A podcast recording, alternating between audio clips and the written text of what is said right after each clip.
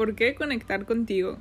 Creo que por todos lados, desde la psicología, desde la espiritualidad, o sea, por todos lados siempre hemos visto de que, ay, tienes que conectar contigo y entenderte a ti mismo y todas estas frases bastante sonadas, pero creo que a veces te preguntas, pero ¿para qué tengo que conectar conmigo? O sea, ¿qué voy a obtener de beneficio? ¿Por qué lo tengo que hacer? ¿Por qué otras personas lo están haciendo? ¿Por qué tengo que llegar hasta esa pureza de mi alma para encontrar algún tipo de felicidad o estabilidad? Encontré las palabras eh, ideales, al menos así lo siento yo, para expresar lo que realmente importa al conectar contigo, al conectar con tu ser, como así se llama mi podcast. eh, encontré oro, encontré oro en esta introspección. Eh, parte de conectar contigo es hablar contigo, es entenderte, saber qué hay adentro de ti, porque nadie más tiene idea qué está pasando más que tú allá adentro. Y si tú no tienes idea, mucho menos el mundo. Eh, es poder tener esta conversación contigo, esta introspección, esta autorreflexión y que surja un diálogo y un diálogo y una respuesta hasta que llegues a una conclusión. Y al estar entrenando esta parte de poder ir conectando contigo a través de cualquier técnica que quieras, eh, desde la meditación o desde la psicología, o sea, cualquier forma que tú quieras eh, llegar a tu esencia, eh, creo que el beneficio termina siendo el mismo. Y ese beneficio es poder generar las herramientas correctas y las como estas cartas, ¿no? Bajo la manga, poder generar las herramientas correctas y necesarios para los altibajos de la vida.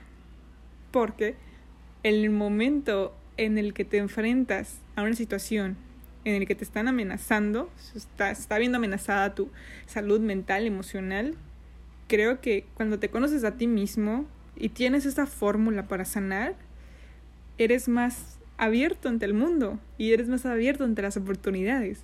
Porque ya no tienes miedo. O sea, tú sabes que vas a salir de ahí, tú sabes que claro, te va a costar y te va a doler, pero tú sabes que vas a poder sanarlo.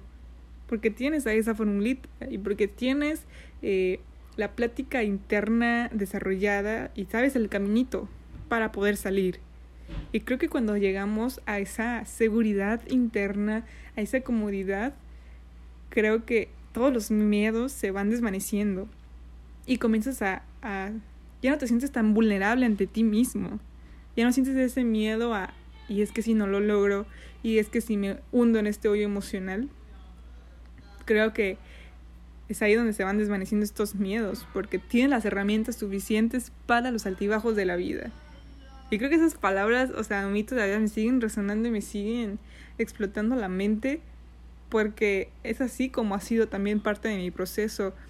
Eh, me he sentido más segura al enfrentar cualquier situación en la vida, positiva y negativa. Sobre todo las negativas es a las que tendemos a evitarlas, ignorarlas, sacarles la vuelta para no atravesar ese proceso emocional que siempre va a doler, siempre va a doler.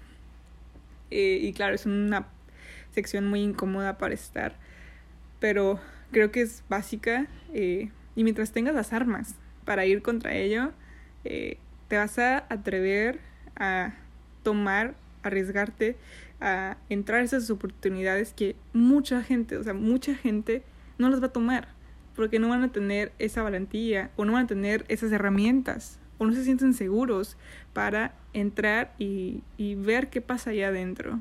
Entonces creo que esta es verdaderamente la importancia de ir conectando contigo, ir formando ese lazo seguro con tu propia persona y con tu propia energía para después poder relacionarte y poder enfrentar a la vida con una mayor seguridad, con una mayor preparación y poder seguir avanzando y poder seguir disfrutando de la vida. Creo que esto sí se pudo haber explicado de una mejor manera, pero esa es la reflexión que hoy te dejo y nos vemos en el próximo podcast.